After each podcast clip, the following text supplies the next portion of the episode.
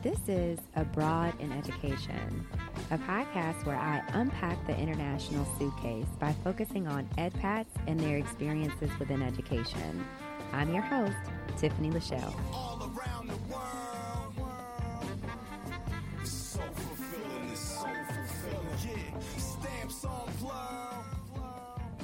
Today's episode I titled I Retired My Teacher Voice.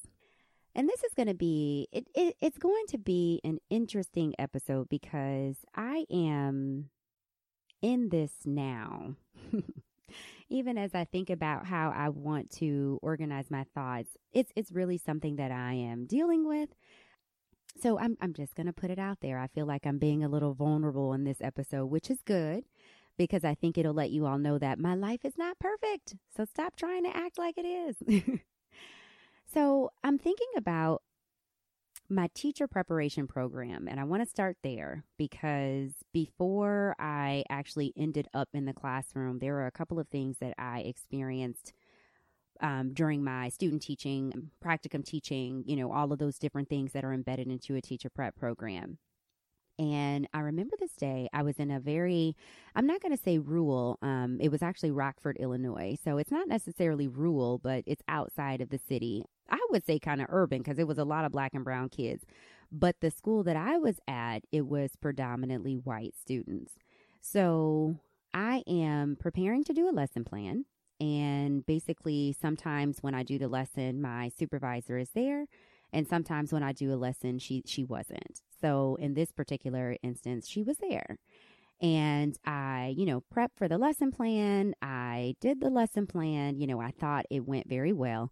And basically, after the lesson plan, you know, I am presented with a sheet of paper that gives me a lot of feedback on, you know, how to how to do something next time, or you know, something to think deeper about, or um, suggestions for you know moving forward. And basically, I I knew I did well. I knew I did well on this lesson. Teaching comes natural to me. Um, but what I got on the feedback was something that I was not expecting people have always commented on how I talk, right? I have a squeaky voice, I have a country voice, I have a mouse voice. you know, I've always been somehow not judged, but acknowledged for my voice. And one of the things, or at least in particular, what she put on this form was you should articulate your words, not gonna, not wanna, but going to, want to. And as simple as that sounds, it hit my soul.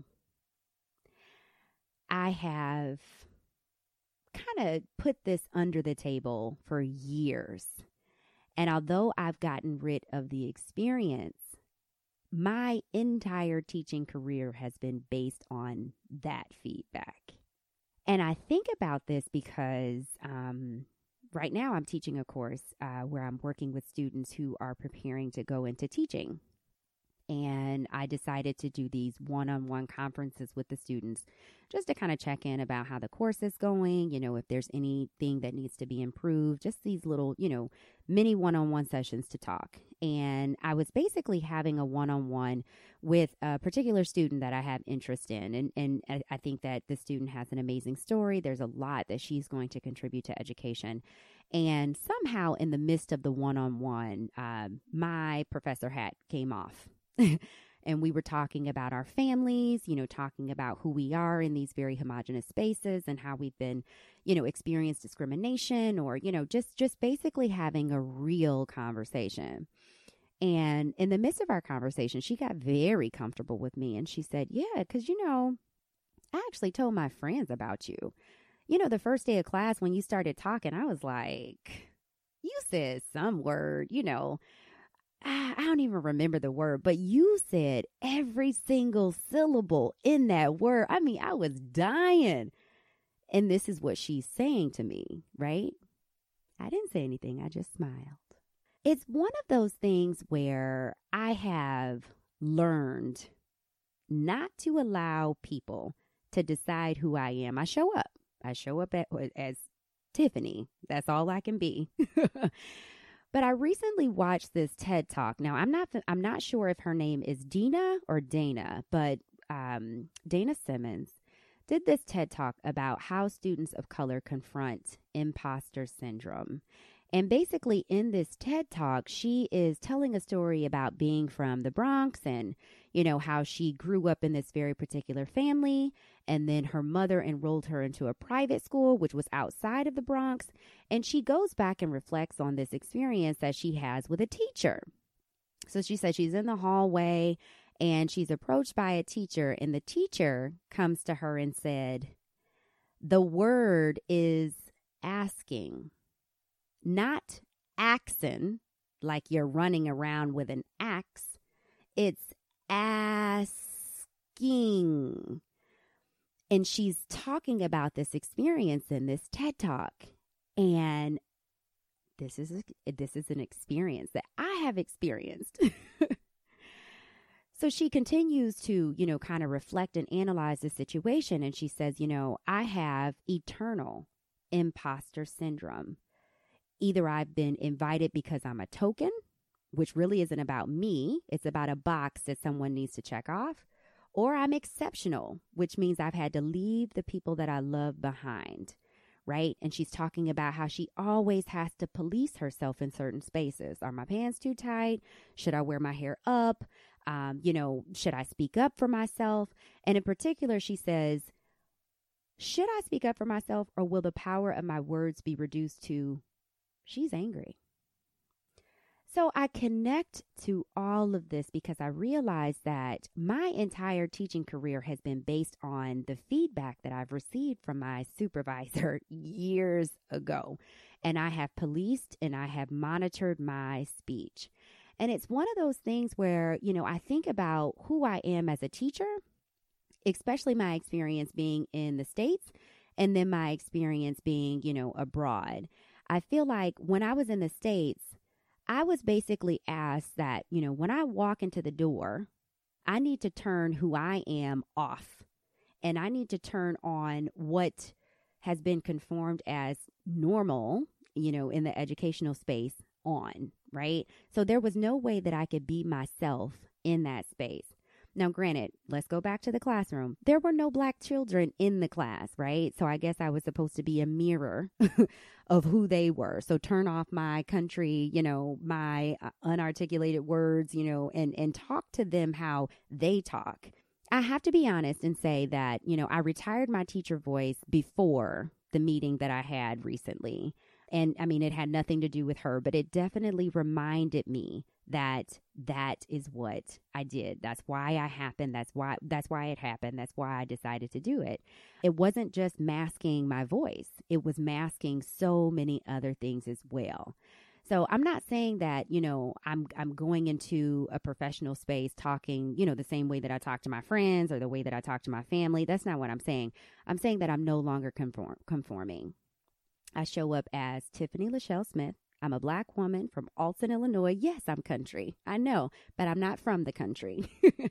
I graduated from a public school. You know, I grew up in a working class family, but also I've traveled the world. I'm tolerant of everybody and almost everything. I have seven tattoos. Yes, I drink socially. I curse, but also I'm a teacher and a teacher who has a lot to contribute to education.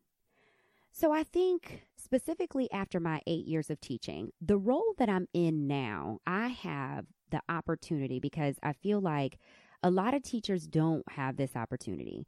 I have the opportunity to be outside of the classroom, but still kind of managing people who are looking forward to going inside of the classroom.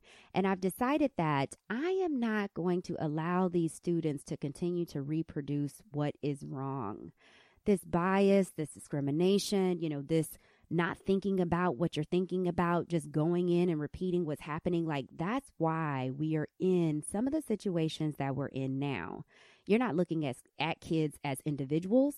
You're not looking at them from their backgrounds and who they are, their culture. You know, you don't see issues with teachers, right? Teachers are, are right. You know, supervisors are right. You know, they have these years, they, they have their, their stamp to deem them in whatever role that they've gotten. And I'm just like, no, we have to start thinking about and problematizing a lot of the things that we're seeing because it's not okay.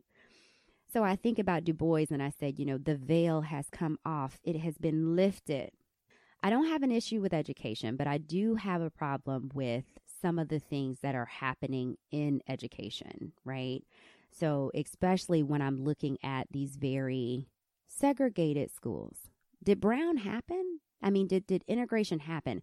I'm looking at these very black and brown spaces, specifically with students that are still being educated by these very homogenous white teachers who there's a there's a huge disconnect between who they are and who the teachers are and that's my issue. That's a big issue right? So they say students of color should have um, teachers of color.